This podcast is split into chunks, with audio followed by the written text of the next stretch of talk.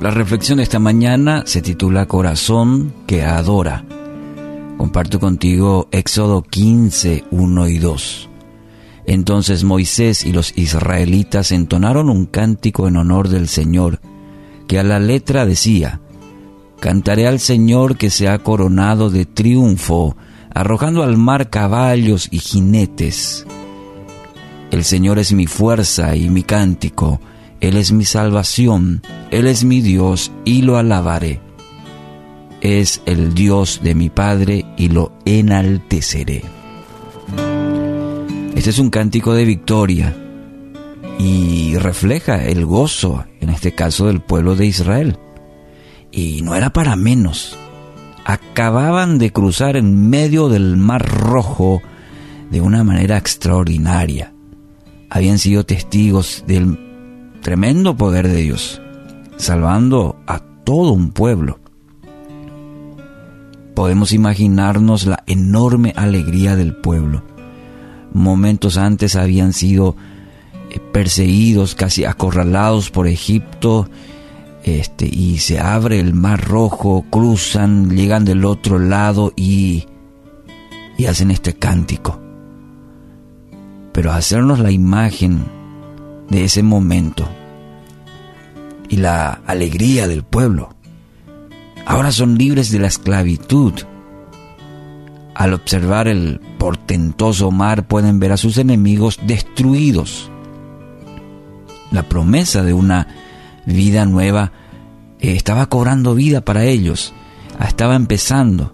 Niños, jóvenes, adultos, extranjeros se unieron a la alabanza en la, la alabanza al Dios de Israel.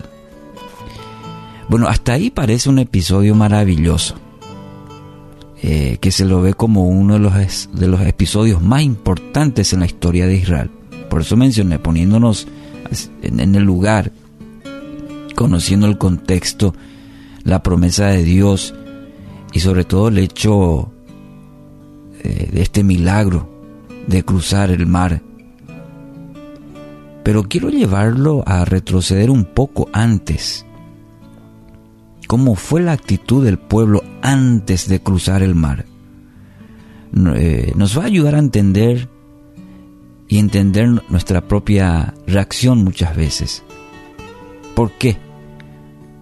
¿Cómo reaccionaron? ¿Cómo fueron las palabras del pueblo antes de cruzar el mar?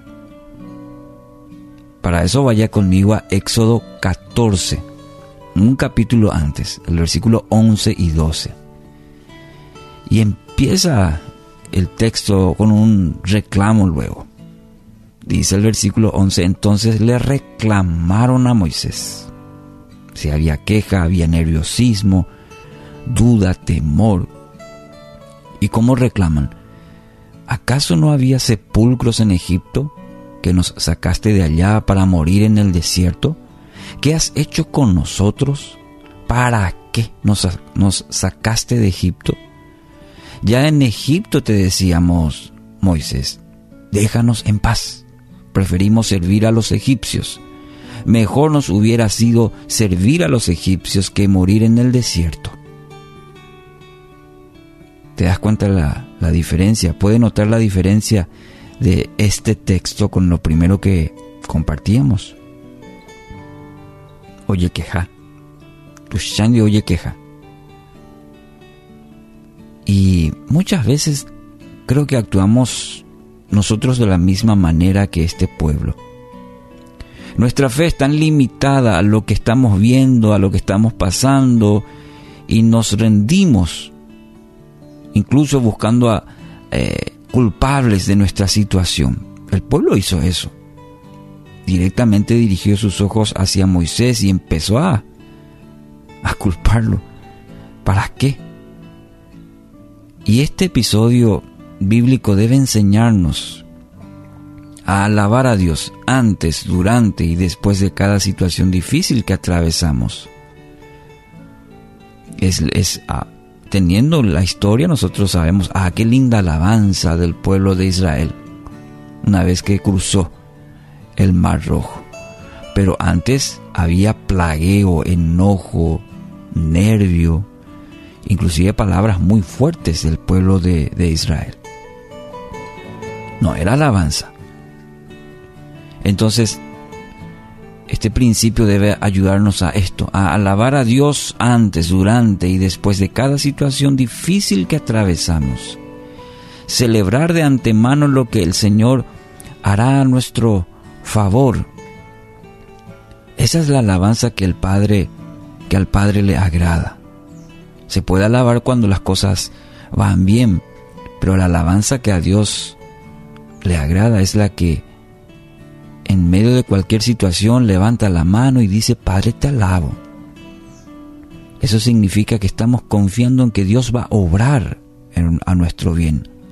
Es el resultado de un corazón que confía plenamente en el Señor. Alabar, adorar, no importando la situación. Ya el salmista nos guía hacia este principio de alabar a Dios. Alabar es un en un canto de victoria por lo que le entregamos nuestra vida y sabemos que Él obrará porque sus planes son de bien, porque entendemos que lo que nosotros no podemos, Él lo puede hacer. Entonces descansamos en la soberanía, en el propósito de Dios.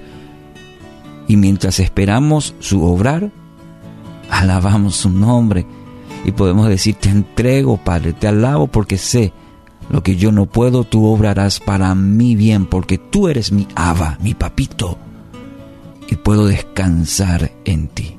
Así que hoy quiero animarlo, a alabar al Señor.